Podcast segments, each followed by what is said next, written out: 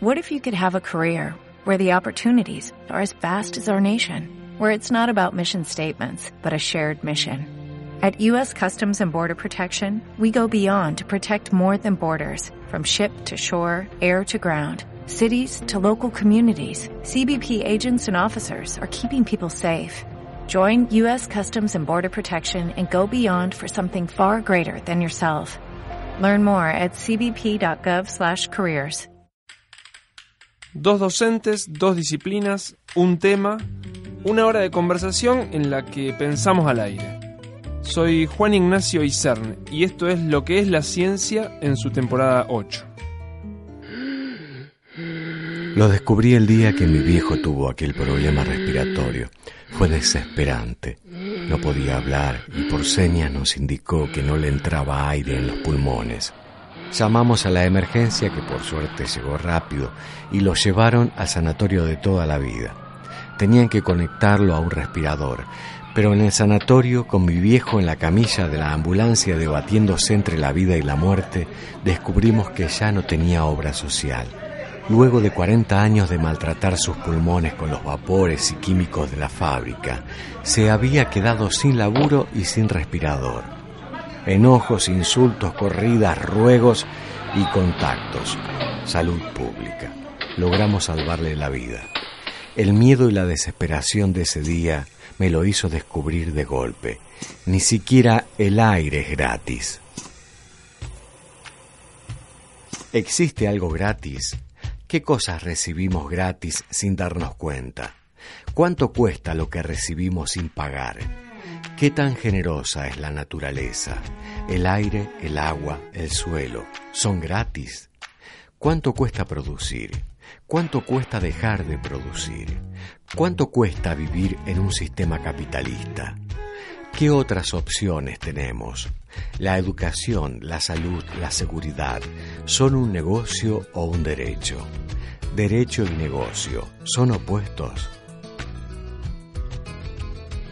Estamos con Verónica Laburdet, que es docente de biología en la Facultad de Ciencias Médicas e investigadora del CIUNR, y Sergio Arilovich, que es docente de la Cátedra de Economía Política en la Facultad de Derecho y de Teoría Económica en la carrera de Historia de la Facultad de Humanidades.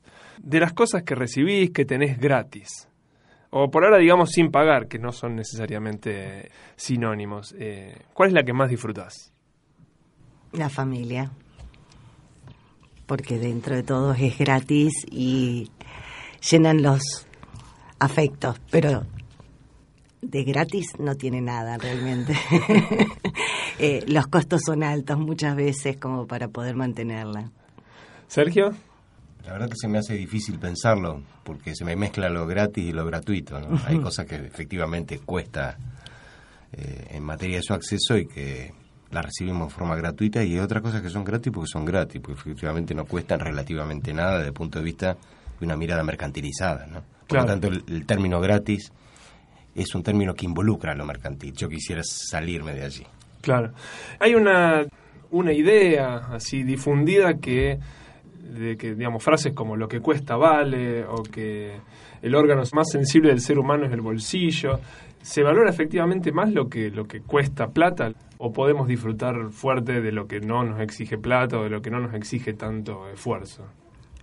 Todo de alguna manera tiene un esfuerzo, que el esfuerzo no necesariamente es plata. Tarde o temprano termina siendo plata, ¿no? Pero en general creo que lo que más se disfruta es lo que cuesta, pero esfuerzo, no, no dinero. Dinero va y viene. Sí, o, incluso yo también lo pienso en, la siguiente cuestión. En general, en materia de economía, en materia de sociedad, se confunde como sinónimo de empleo y trabajo, ¿no? El empleo sería una forma de trabajo que tiene una remuneración. Ahora, todo el mundo trabaja desde que fue capaz en la historia humana de diferenciar la concepción en la cabeza y la realización en, la propia práctica. Por lo tanto, trabajo es cualquier cosa. Trabajo es sentarse con un amigo una amiga, con los hijos, con los padres. Trabajo es ocuparse de, ordenar y de organizar la casa y de, hacer la alimentación, etcétera. y eso no es empleo, pero digo, se ha confundido trabajo como empleo y lamentablemente vuelvo a lo anterior.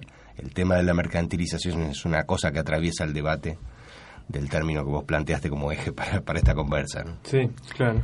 Bueno, y efectivamente, ¿cómo, cómo definimos o desde dónde enfocamos el, eh, el término gratis? Eh, tiene muchas, muchas formas de, abordarlo. Eh, una de las que nos gusta abordar es haciendo un recorrido histórico y epistemológico de la palabra. Para esto siempre nos ayuda Aldo Prico, que es docente de la Cátedra Lengua Latina 2 de la carrera de Letras de la Facultad de Humanidades y Artes. Y si bien él pone sus peros o sus, eh, sus cuitas a el valor que tiene realmente este recorrido, a nosotros nos gusta porque nos da un montón de excusas para después agarrarnos de eso para seguir charlando. Así que escuchamos en este caso la definición de la palabra gratis. La palabra gratis tiene su origen en el adverbio latino gratis, que significa gratuitamente, sin interés, literalmente gratis, sin contraprestación, sin motivo, sin costo. Proviene del sustantivo gratia, que significaba agradecimiento, en particular a los dioses, favor, benevolencia, amistad, estima, complacencia, gracia, reconocimiento, perdón concedido, beneficio. A su vez, gratia deriva del adjetivo gratus, cuyo significado se asienta en las acepciones de agradable, grato, gustoso, encantador, delicioso, agradecido, simpático. La forma gratis surgió por modificación de gratis con dos ies, que era el ablativo plural, forma de los complementos del verbo, de gratia, lo que puede ser traducido como una circunstancia de modo o de instrumento, hacer algo con agradecimientos, eh, por amistad, con gusto, sin motivos expresos, porque sí, haciendo un favor, por agradar o por benevolencia. Lo que persiste como significado nuclear es el de una acción que no requiere de necesidad o motivo, que no exige una contraprestación, que no compromete, por lo menos no del modo explícito, la devolución de un favor. Esto implica que algo se concede o entrega sin pagar como una contrapartida, sin cargo y sin ningún costo o pago alguno. Si en sus usos latinos persistía el agrado o el gusto de quien ejecutaba una acción en favor de otra persona, actualmente el adverbio gratis se ha desprendido de toda vinculación semántica con su origen léxico, es decir, con la gracia y con el degrado, para referirse solamente a que no se ha de pagar algo con dinero, por lo que carga casi exclusivamente con un concepto económico. Si bien, bueno, Prico termina diciendo que efectivamente eh, la cuestión de la palabra gratis eh, hoy se refiere mucho a la cuestión económica, me gustaba empezar yendo un poco más a lo básico, a esta, esta idea de eh, sin costo, sin contraprestación, y preguntarnos si existe algo gratis en la naturaleza. ¿Existe algo gratis? No, nada. Pareciera que uno podría decir el agua, el aire, son gratis, digamos. Sí, pero alguien tuvo que depurarlos. Pero en la naturaleza, digo. Sí, sí, sí, sí, en la naturaleza hablando. Eh, vos tenés oxígeno porque hubo una planta que produjo oxígeno. entonces, ¿hasta qué punto es gratis? Porque si vos utilizás la planta para otra cosa, no tenés más oxígeno. O sea, de alguna manera tenés que cuidar las plantas para poder hasta respirar como decía al principio, el aire es gratis. El aire ni siquiera es gratis, es cierto, no es gratis. Eh, si no, no cuidamos lo más básico, eh, que es el medio ambiente, no ni siquiera tenés el oxígeno para poder respirar. Entonces, no es tan gratis. y pensando en este concepto que eh, bueno, esto, esta idea de que hay un, sistema cerrado, digamos, un sistema de, no sé si tan cerrado, pero bueno, un sistema, digamos, que funciona, todo tiene una causa y una consecuencia, todo tiene un, todo tiene un costo. Eh, pensaba que si pensamos a la Tierra como sistema, no podríamos decir que la energía principal de todo el sistema es gratis, porque el Sol, eh, su calor y su luz son efectivamente inagotables, eh, inmodificables para nosotros. Estamos de acuerdo. Si no hay sol, las plantas ni siquiera pueden producir su oxígeno. Estamos de acuerdo en eso. Pero también la radiación solar o estar expuestos, mejor dicho, a la radiación solar tiene sus costos. Entonces, ¿hasta dónde es gratis también? Claro. Eh, si, si, no, si fuera tan gratis, no nos pondríamos protector solar, por ejemplo, para poder estar al sol. Un costo tiene. La propia evolución que hemos tenido como seres humanos también ha tenido un costo. Llegar a ser seres humanos ha tenido un costo. Eh, por eso en la biología nada ha sido gratis. ¿Y qué tipo de costos ha tenido esa, llegar a ser seres humanos? Para entender más o menos de qué, a qué nos referimos. Por ejemplo, eh, dentro de la historia evolutiva significó también la extinción de especies intermedias o individuos intermedios que no tenían el juego genético, de, por decirlo de alguna manera, que le permitía sobrevivir a ese ambiente, por lo cual para esa los que se extinguieron no fue gratis tampoco. Y para el que sobrevivió tampoco, porque tenía que enfrentarse a un medio que le era hostil hasta que terminó adaptándose y a ser lo que somos en este momento.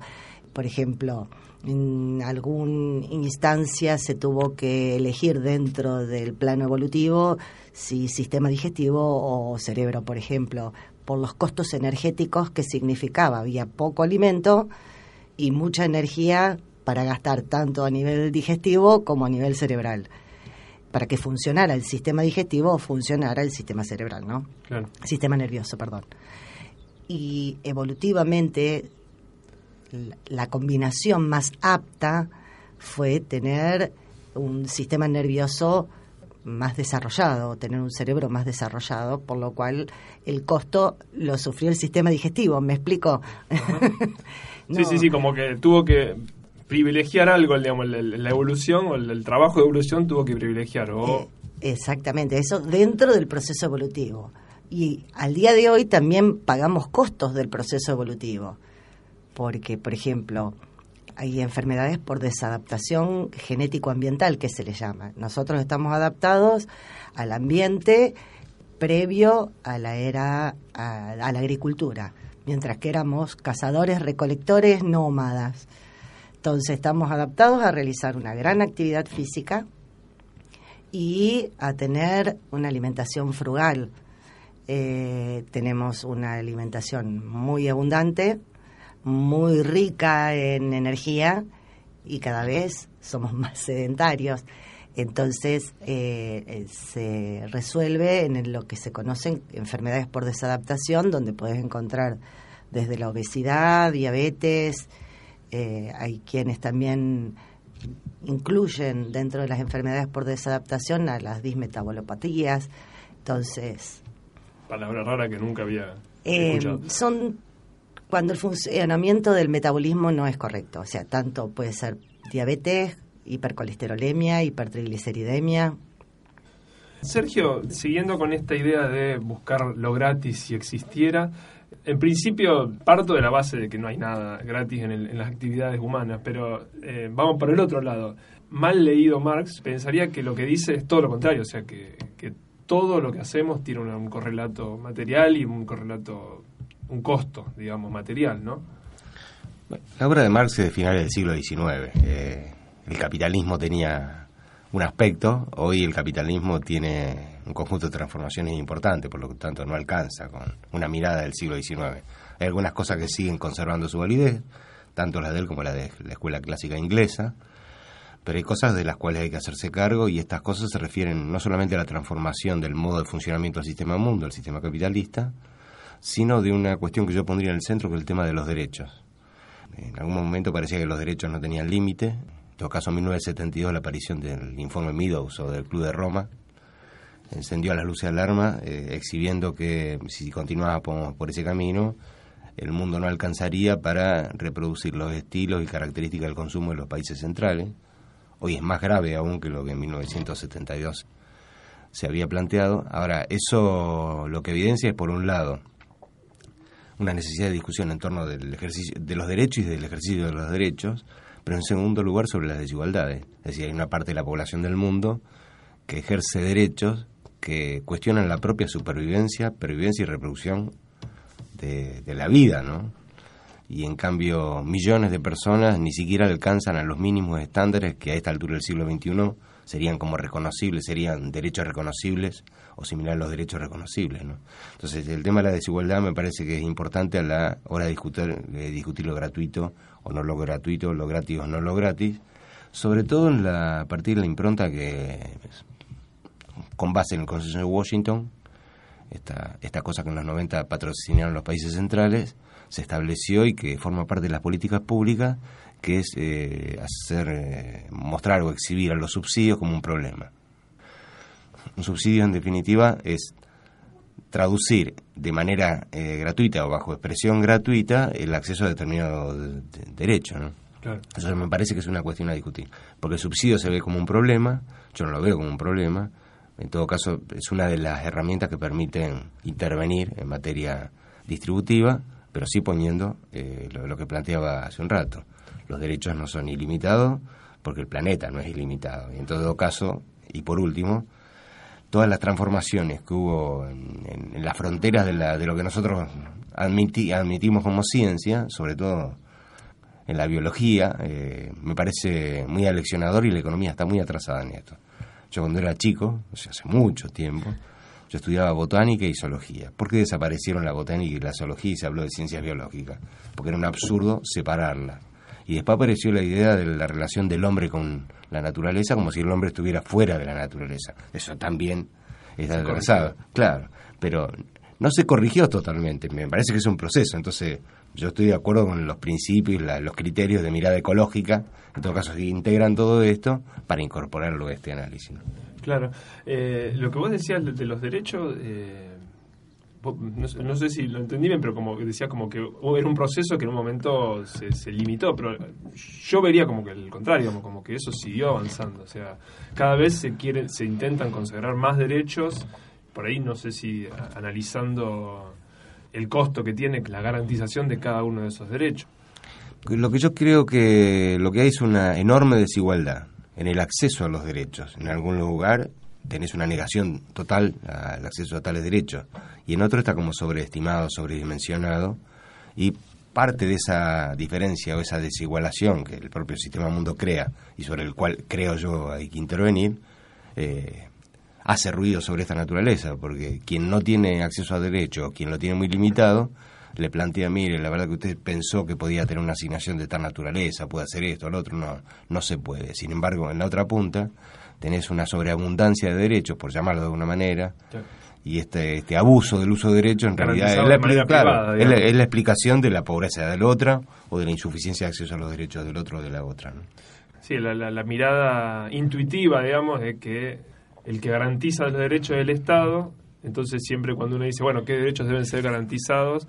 Mira, bueno, la inversión del Estado, pero claro, toda una parte de la sociedad tiene garantizado su derecho de manera privada y eso nunca se pone en discusión, digamos, sería esa un poco también la... Sí, sí, también, o a un grupo de personas se le ocurre armar una empresa sobre cualquier rubro, digamos, no, voy a entrar en esto, sin analizar la afectación que sobre la extinción de aquellas cosas que no se reproducen tiene. nosotros consideramos casi natural. En 1873 se descubre el primer pozo de petróleo en Pensilvania y desde ese día el petróleo no deja de extinguirse porque no se reproduce. Entonces la, este límite, o mejor dicho, lo ilimitado del uso de recursos que no se reproducen es una de las cuestiones que habría que, discutir. Por eso eh, yo lo mezclaría con la discusión de gratis no gratis. Uno de los temas, digamos, que señalaba Prico, esto de que decía sin costo, sin contraprestación y también sin motivo, nos lleva a, pensar en, la, en esto de la economía de los recursos, ¿no? en todo sentido, tanto de cómo, cómo invierte un Estado, eh, cómo administra una persona y, también en, términos evolutivos es cómo se desarrollan las cosas, digamos. Eh, pensaba si hay algo que pueda verse que no tenga motivo, si hay desarrollos gratuitos en, este, en el sentido de sin motivo. Y muchos, eh, durante la evolución, sobre todo, eh, no fue direccional, no fue con un motivo determinado. los cambios fueron azarosos y se veía el que podía sobrevivir, el que tenía la combinación apta, me explico, pero no, no nunca eh, con una dirección específica o con un motivo en particular. Había que cambiar tal cosa para poder sobrevivir. No, eso no existió. Eh, siempre se habla de que la evolución fue producto del azar y de, la, de las mejores combinaciones, mutaciones eh, que se pudieron ir dando. Motivo pareciera que fuera muy direccional. por eso fue sin motivo, pero bueno, también tuvo un costo, ¿no es cierto? Eh, me parece que, que, eso era un poco lo que preguntabas. No sé si te terminé sí, sí, no, es interesante esto de la, de, la, cuestión del azar en la, en la cuestión evolutiva, porque es una, una, una, cosa que uno hace cuando ve un documental de un animalito que logra, no sé, tiene un dedo más largo para entrar en, un hormiguero y, dice, y la gente la gente yo, tiende a decir, mira qué inteligente el animalito, ¿no? O mira cómo, cómo se desarrolló para lograr esto. Lo que pasa es que ese animalito no, se, eh, no evolucionó solo, hubo coevolución, todos evolucionamos, los seres vivos. Entonces, desde el punto de vista de que los animales evolucionamos junto con las plantas, es que podemos utilizar la energía química que da la planta por un lado y el oxígeno por el otro, que a lo mejor si no hubieran estado las plantas y, hubiera habido otra forma de proveer energía, eh, tal vez hubiera sido distinta la evolución. Pero eso no lo podremos saber porque se aprovecharon los recursos que había. Como vos decías, se aprovechó lo gratis. Entonces, los animales pudimos e-, evolucionar a partir de que primero hubieron plantas, por ejemplo. Las plantas a partir de que primero hubieron células y las células eh, eucariotas a partir de las células procariotas y después mucho más antes mm, es todo un enigma también. Eh, y también pensaba en esto de, sin motivo, en los términos de eficiencia, eh, eh, pensar la, la, economía humana y si, digamos, la, la duda mía era si la, economía humana ha sido eficiente o si ha habido mucha pérdida, mucho, digamos, si nosotros sí hacemos cosas sin motivo, no sé si la naturaleza lo hace, pero nosotros sí hacemos cosas sin motivo. Nosotros formamos parte de la naturaleza. Sí, está bien. Lo que pasa es que creo que él se refiere además a lo cultural que a lo biológico. Sí, sí, sí. Eh, entonces, no, pensar la economía humana como en términos de eficiencia, ¿hemos utilizado bien nuestros recursos? Sí, lo de bien también es forma parte de otra discusión. A ver, yo te diría, por ejemplo, lo siguiente, lo voy a decir en forma muy sintética. El año 48 es eh, el registro más antiguo que permite identificar qué tamaño tenía la economía mundial y las exportaciones mundiales. En ese momento, cuatro de cada 100 unidades de producto, dólares, rupias, libras, lo que quieras, se producían en un país y se consumían en otro. O sea, el comercio mundial era el 4%. Lo que ha ocurrido a partir de ahí es un crecimiento alucinante. Hoy estamos más o menos al 28%. ¿Qué ¿Cómo es que creció el comercio mundial? Bueno, creció el comercio mundial mucho más allá de la producción, porque las estrategias de las compañías transnacionales eh, han decidido producir en el lugar en el que les resulte más barato, más conveniente, donde haya más regulaciones, donde no le exijan cuidado del ambiente ni, ni, ni perspectivas ecológicas, etcétera. Ahora, eso es porque ha tenido libertad quien tenía más poder de acción sobre la cuestión. Y, es gratuito eso, claramente que no es gratuito. Todo se transporta utilizando hidrocarburos. O sea, los hidrocarburos no solamente son el rubro más importante de exportación, sino que todo lo que se exporta se exporta utilizando hidrocarburos y sabemos que tiene carácter finito. Entonces, eso no se discute. ¿Por qué? Porque es inconveniente o políticamente incorrecto. Ahora vamos a, a un colapso en cualquier momento, porque además eso se nota todo el tiempo, y la alteración del ambiente y la situación que eso conlleva tiene que ver con esta cuestión. Para no hablar del tema del nuevo trabajo gratuito, sobre lo cual lo dejo para el próximo bloque, si querés, pero... sí, eh, y, también lo de la alteración del medio ambiente me gustaría dejarlo para el próximo bloque, porque, pero porque quiero hacer foco un poco en esto de la, de la eficiencia, porque producir como produce hoy el, ser humano también se dio porque fue la forma más barata que encontraron y quizás la forma más eficiente también. Digo, quizá descubrieron que concentrando toda la producción en un lugar y gastando mucho en combustible de transporte es más eficiente que tener una empresa en cada lado, digamos. Y más allá de que haya beneficiados y perjudicados en el sistema, quizás es la forma más eficiente. Bueno, no, no yo no coincido, no coincido. Digo, no, no, digo es exactamente lo contrario. Claro, porque eh, si se produce en un lugar para abastecer a todo el mundo, no hay cosa más ineficiente que esa. Necesita una red de transporte tremenda y destruir las capacidades, el desarrollo local y sobre todo la diversidad en la producción. ¿Por qué nosotros tenemos que consumir cosas de orígenes tan lejanos geográficamente acá? Cuando podríamos consumir las cosas que estacionalmente nos proporciona la naturaleza o el ámbito o el hábitat en el cual nos desempeñamos. Esa es una cuestión que habría que, que por lo menos poner en el centro. Claro, pero y, y sin embargo, este tipo de desarrollo ha producido un- una multiplicación no solo de los bienes, eh, de, la- de los alimentos, sino también de las personas. O sea, en términos evolutivos, si se quiere, ha sido hiper eficiente. Yo no estoy seguro, yo le preguntaría a mi compañera, porque lo que ha ocurrido no es una diversificación de la oferta de las cosas que comemos, por ejemplo. Hay un achicamiento, Sí, hay sí. un grupo muy reducido de cosas que todo el mundo come, en una estandarización que ajena a la cultura, a la geografía, al clima, inclusive a la pro- propia protección del cuerpo. ¿no?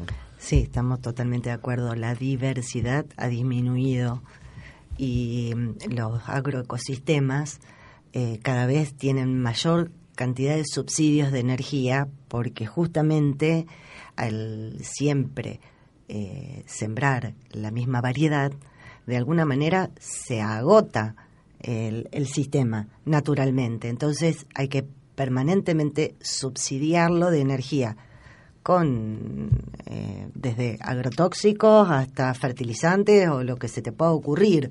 Por eso una de las cosas que vos hablabas de los subsidios, eh, más allá de los subsidios económicos a las personas, también se subsidia permanentemente al resto del sistema biológico, como para mejorar la producción, no solo para transportarla.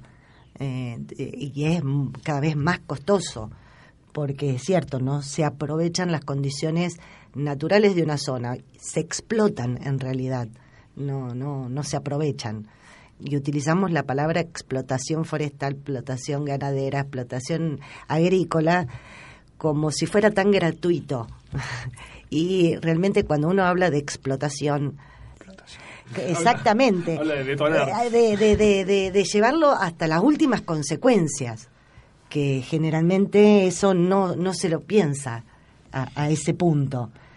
Eh, supongo que lo- los que idearon en algún momento eh, esto de la explotación nunca pensaron que íbamos a llegar a, est- a estos puntos, ¿no?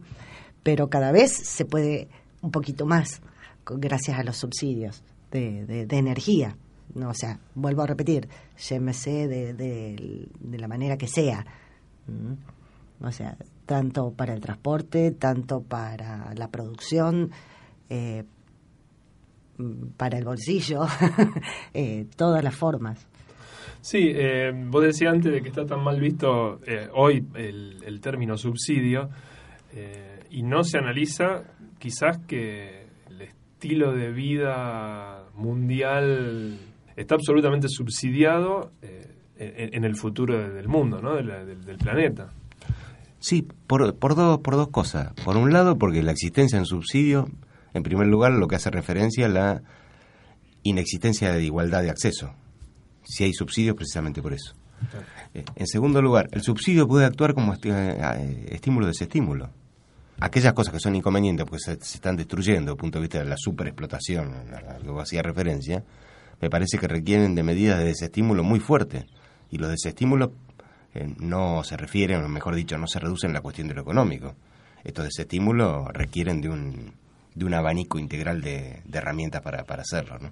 No, igual yo cuando me refería a esto del subsidio es estamos utilizando cosas que no estamos reponiendo. digamos. Eso es también, eso es- es- me parece que es un término apropiado para hablar de subsidio, digo. Y si queremos dejar de subsidiar, tenemos que cambiar el sistema de vida. A tal punto se está pensando eso que, por ejemplo, las ciudades, las urbes, eh, eran totalmente subsidiadas, no utilizaban energía natural. Eh, y ahora eh, se está pensando al revés. subsidian naturalmente la ciudad. O sea, es al revés. Tendría que haber sido subsidiar con energía no solar, por ejemplo, o no eólica, las ciudades. Pero ahora se utilizó siempre los hidrocarburos y ahora recién se está pensando, uy, habría que poner los paneles solares, por ejemplo, en, nuestro país recién ahora se ha tomado conciencia, en otros países se ha tomado conciencia muchísimo tiempo atrás, a tal punto que hay ciudades, hay países que funcionan con subsidios de energía, que es desde la transformación hasta residuos domiciliarios, que hasta importan porque ya los que producen no les alcanzan para producir energía, subsidiar de energía, pero es al revés, ¿me explico? Uno supone que el avance será empezar a poder vivir sin, sin estar eh, comiéndose parte del planeta, digamos. A eso yo me refería con el tema del subsidio. Recién ahora se está tomando conciencia de ese tipo de cosas, pero en este último siglo, parte del siglo XX también, pero fines. Sí, igual eh, ahí hay una... Desde muchos lugares que hemos, em, hemos abordado este, este, este, programa, de distintos temas, y, y solimos llegar a este lugar de decir, bueno, hay que cambiar de sistema. Y suele ser así como un, un callejón sin salida en el sentido de, ¿es pensable eso? ¿O es una, no es una utopía demasiado lejana, digamos, de salir de este sistema capitalista como lo conocemos? ¿O, o cómo, qué puntas para empezar ese trabajo se pueden llegar a vislumbrar? Para provocar. Entre las cosas que pasan es que nosotros consideramos inercialmente, tal como viene la vida, que las cosas que existen existieron desde siempre y que van a existir en el futuro. Resulta que el iluminado economista inglés Keynes este, escribió en el año 36 su obra maestra, La teoría general, y el tipo se volvió loco cuando leyó un texto de un alemán que se llamaba Silvio Gesell. Silvio Gesell, que era pariente del que fundó la villa que tenemos acá, escribió una cosa así. Decía, bueno, en el sistema en el que vivimos hay un problema porque todo el mundo quiere acumular y acumular dinero. ¿Por qué el dinero, en lugar de ser como lo es, no debiera tener fecha de vencimiento? A uno no se le ocurriría. Ahora, que tenga fecha de vencimiento significaría, bueno, puedes acumular, porque no lo puedes gastar, porque si lo puedes utilizar antes de tal fecha, como si fuera un medicamento, ¿para qué vas a acumular? Bueno, los, eh, quienes levantan el pensamiento Silvia Gesell están discutiendo fuertemente el tema del derecho a la herencia, ¿no? que en algunos casos hay límites, etcétera, pero está asociado también a esto, porque si es si no tiene límite la acumulación, pues el límite podría venir, entre otras cosas, de esta de la mano de esta de esta cuestión. Y agrego lo del trabajo gratis que te comentaba hace un rato. Hay un canadiense eh, cuyo apellido impronunciable prácticamente no tiene, Srinsek se llama, no tiene, no tiene vocales, que está escribiendo sobre el tema de la influencia que tiene lo que él llama el capitalismo de plataforma. ¿En qué consiste? Todos tenemos acceso gratuito a Google, a Facebook, a Instagram, a Twitter. No sé, no sé si me olvido algo más. Bueno, sí, sí. Bueno, Ah, e- este programas, miles de programas de aplicaciones y programas. Este hombre dice que en realidad nosotros jugamos como una especie de este, trabajadores que en forma gratuita construimos una plataforma para que otros vendan publicidad. Y en realidad el negocio consiste en eso. Entonces nosotros participamos en un proceso que sería una economía extractiva, no de petróleo, de cobre ni de plata, sino que nosotros propiciamos la extracción de nuestros datos brindando un soporte tal que se pueda reproducir el sistema mercantil, hablando de lo gratis. Somos trabajadores gratuitos de Google. Exactamente. Es interesante, también es una forma... Digo, a, mí, me preguntan, yo digo, o sea, es el costo. yo digo, bueno, está bien, lo pago. O no, no sé, bueno, pero ya, un poco todos sabemos cuando cuando que cuando hacemos clic en, en los términos y condiciones estamos pero, eso regalando, pero eso también altera el tema del comercio, porque vos por Amazon podés comprar cualquier cosa que te traigan de cualquier lugar del mundo y por lo tanto estás homologando que eso se transporte miles de kilómetros cuando a lo mejor lo puede tener a la vuelta de la esquina, ¿no? Sí, eh, ahí hay una cuestión del, vuelto, ¿no? Del tema de la eficiencia, o sea, o del, costo y la eficiencia. y, la, regulación. Eso no lo podés dejar este, en manos de privados, eso está claro. Claro. Hay un, tema que lo, tocaste, no me, no me acuerdo dónde lo enganché, pero yo quiero, quiero ir al tema de la generación de la riqueza, digamos porque hay una, una, cuestión, hay una mirada en la cual, eh, digamos, va a hablar de la acumulación y, se entiende que donde hay acumulación es porque de otro lado hay falta.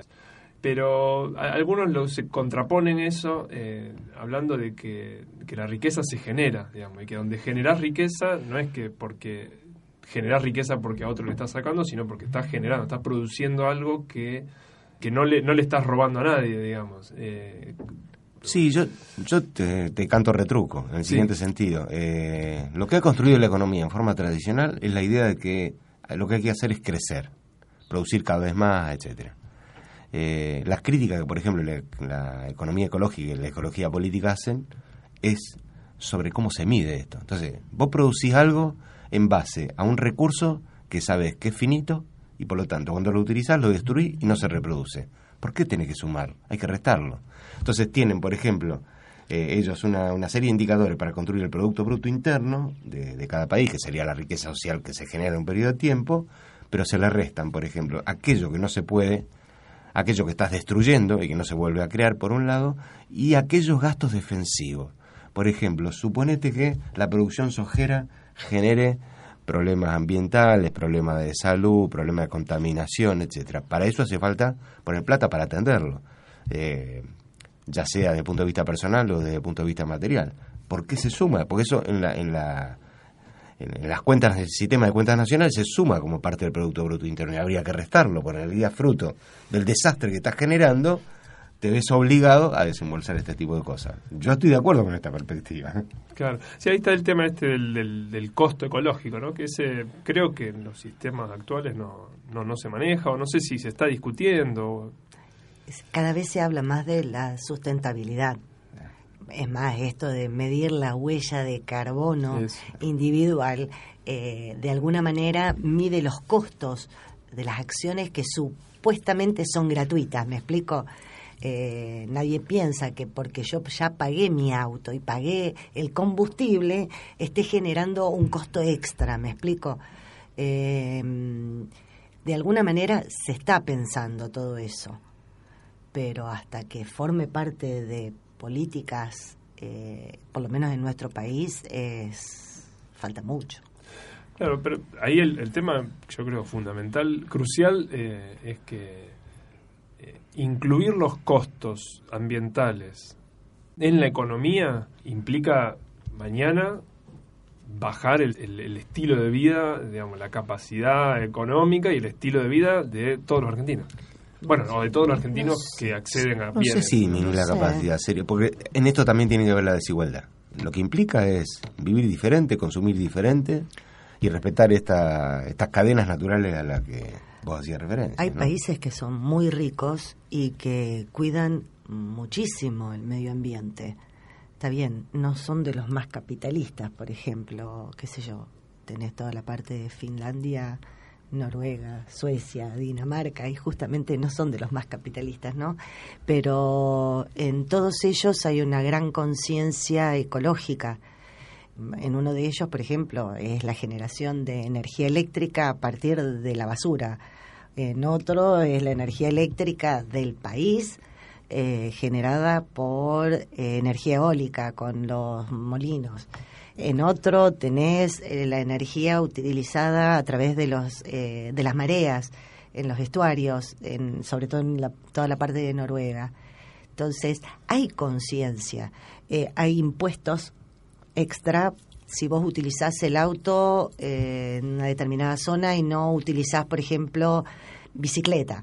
en Europa se usa muchísimo más la bicicleta de lo que se usa acá, justamente para disminuir la huella de carbono.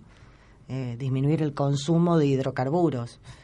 Se genera, estamos de acuerdo, carbono, pero el consumo es mucho menor, la huella de carbono es muchísimo más baja.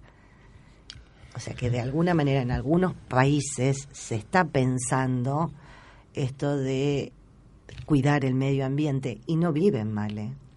No viven mal. Por lo tanto quedan dos miradas, o no haces nada y acompañas con tu mirada lo que está pasando, o te planteas intervenir. Rosario.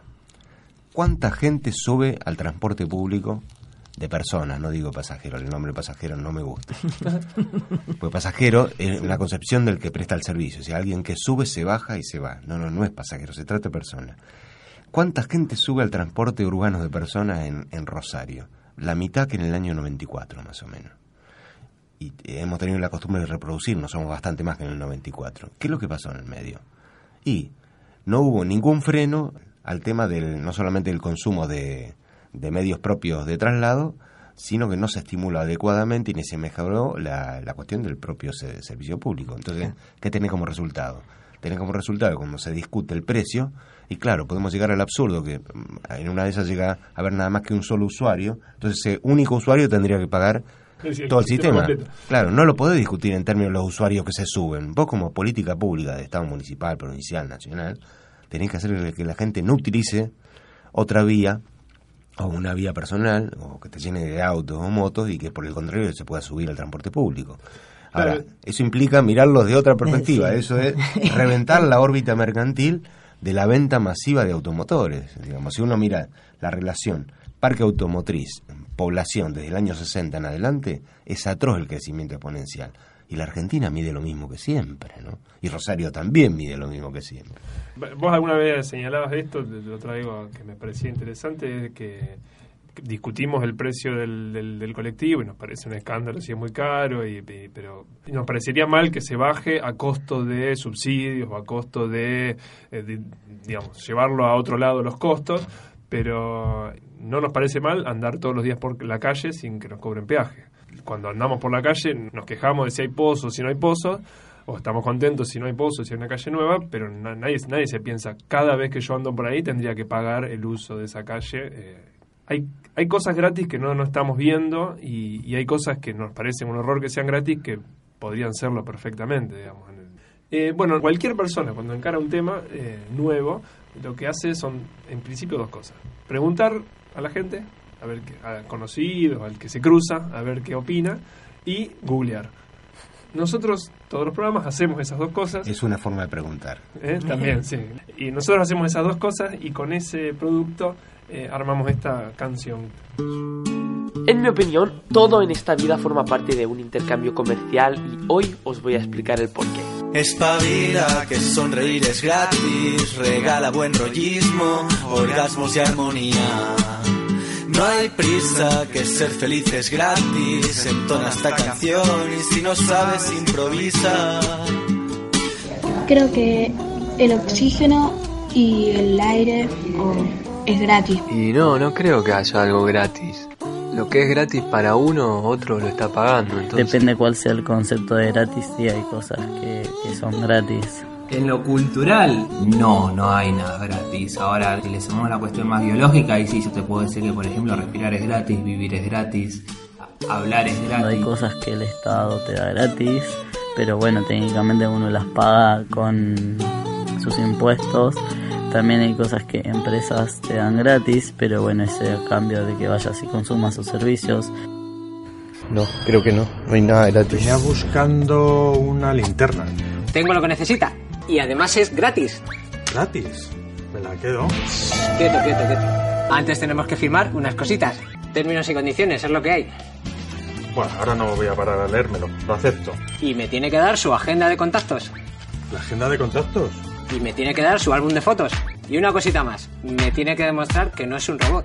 Té, café, jamoncito, queso. Yo quiero un poco de eso si es gratis. Paraguas y bolígrafos con logo de empresa. Son feos, no me estresa, son gratis. Quiero todo lo que es gratis. Necesito que sea gratis. Tipo con todo lo gratis.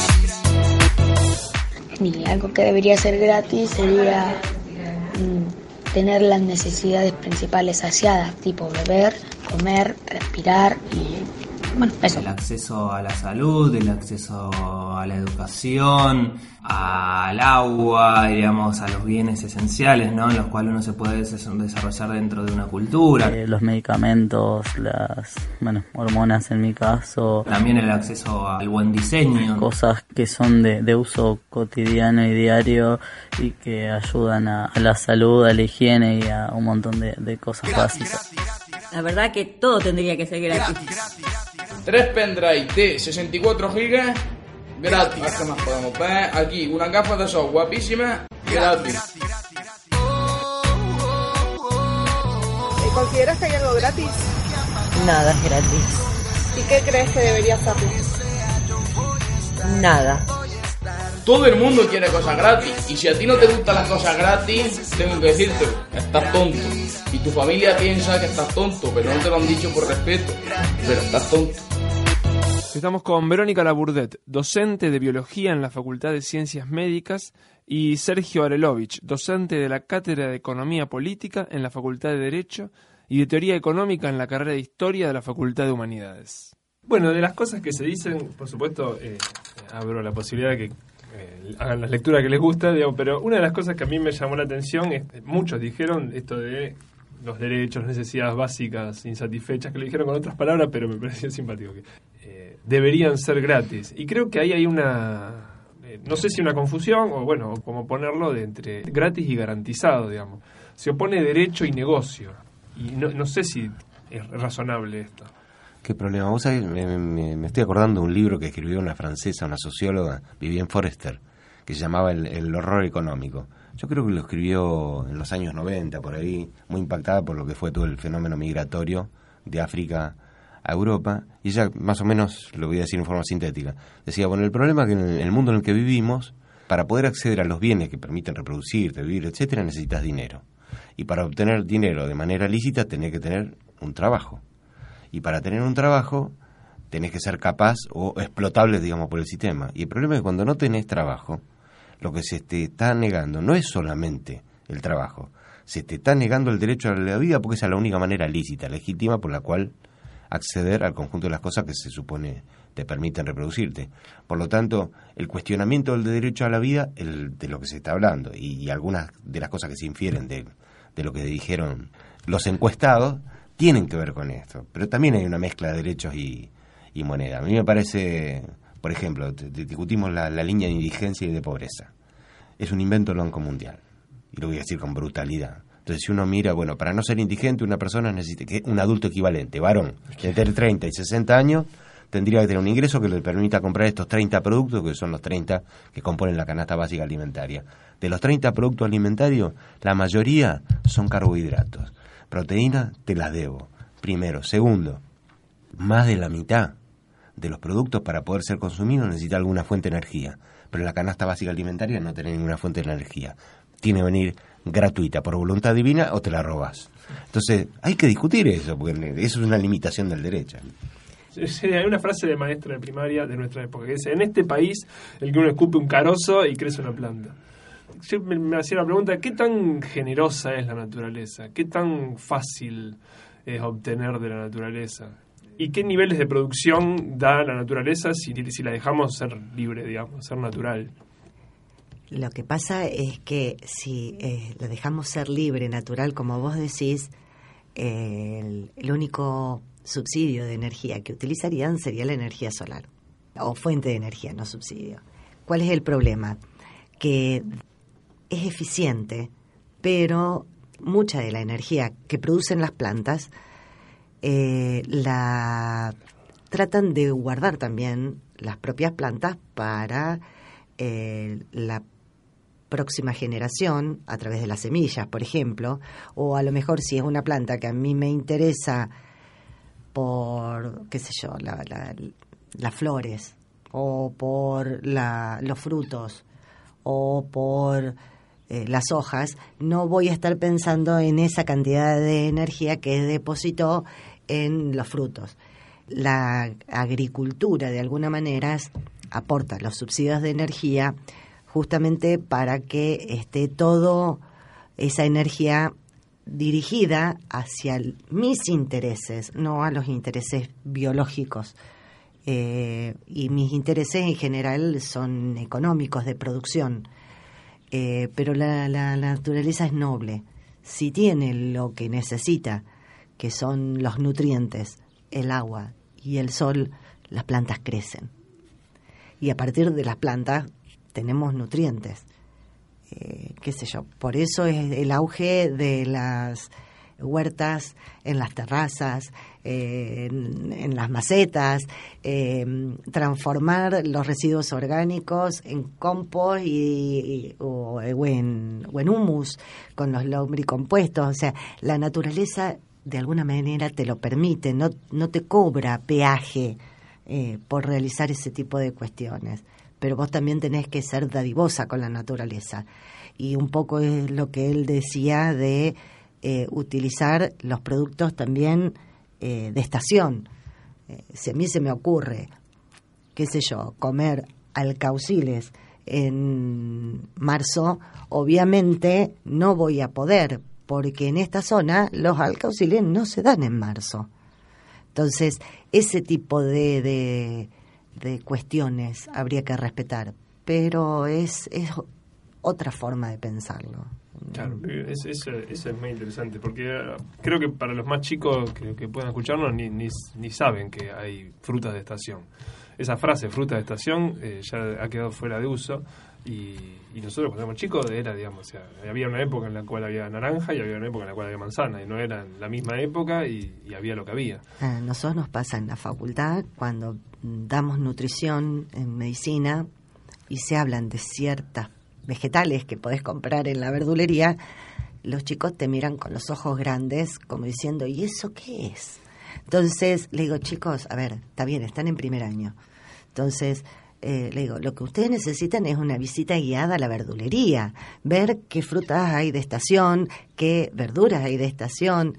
Es genial darse cuenta el poco conocimiento que tenemos de la variedad de lo que podemos comer en algunos lugares, porque no, no en todos te venden variedad, a pesar de que la variedad ha disminuido, ¿no es cierto?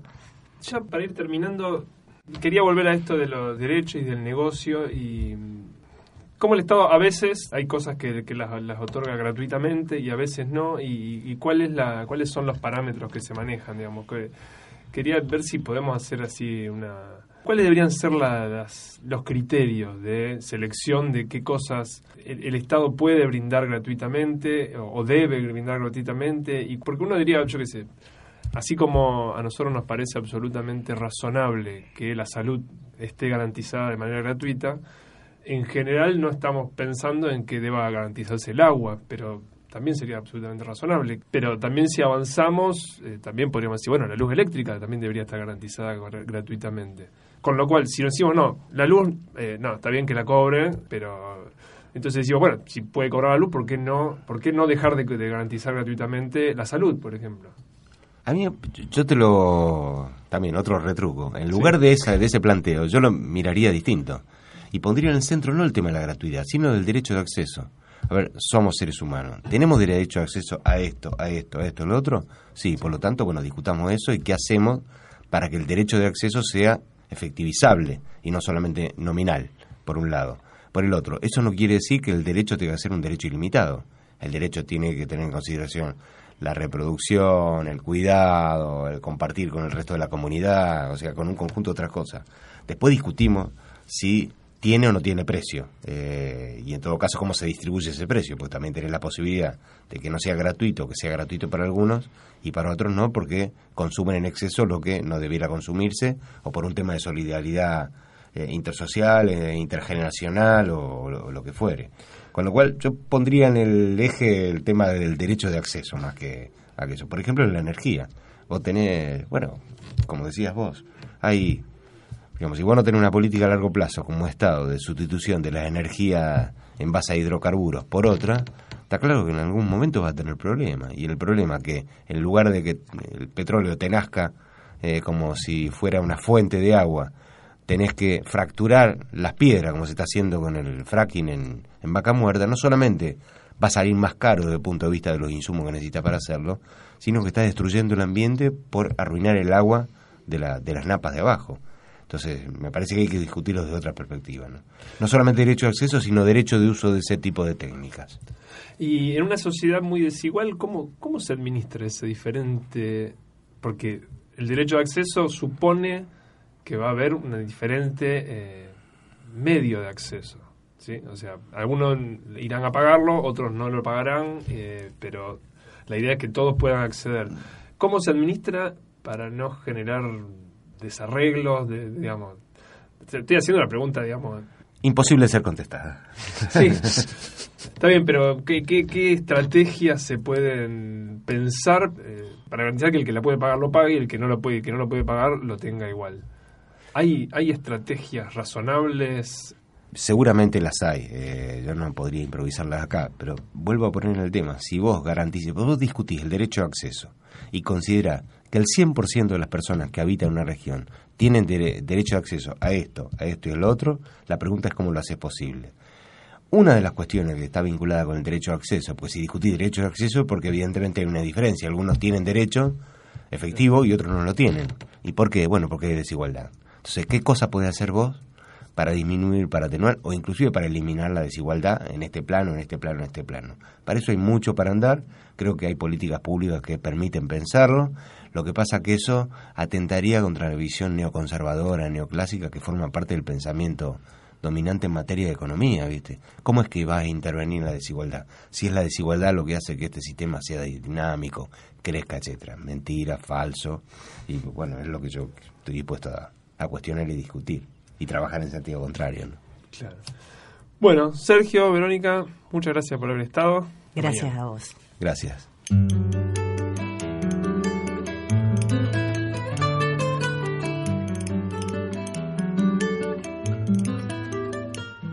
Qué bonito, qué curioso, qué bonito. Que haya formas, mil estrellas, que haya un sol. Qué bonito, qué curioso, qué bonito. Que haya idiomas, mil maneras de decir amor. Qué curioso que haya guerras, que haya treguas, que haya paz. Qué bonito que es el ritmo del val. Lo que es la ciencia es una coproducción entre el Laboratorio Sonoro de la Facultad de Ciencia Política y Relaciones Internacionales, la Dirección de Comunicación de la Ciencia y Radio Universidad de la Universidad Nacional de Rosario, con la participación de Natalia Fernández Báez, Juan Ignacio Isern, Martín Parodi, Guillermo Peñalves y Aldo Prico. Y la participación especial de Sergio Arelovich y Verónica Laguarde. Qué curioso que haya guerras, que haya treguas, que haya paz. Qué bonito que es el ritmo del vals. Qué bonito que es el viento.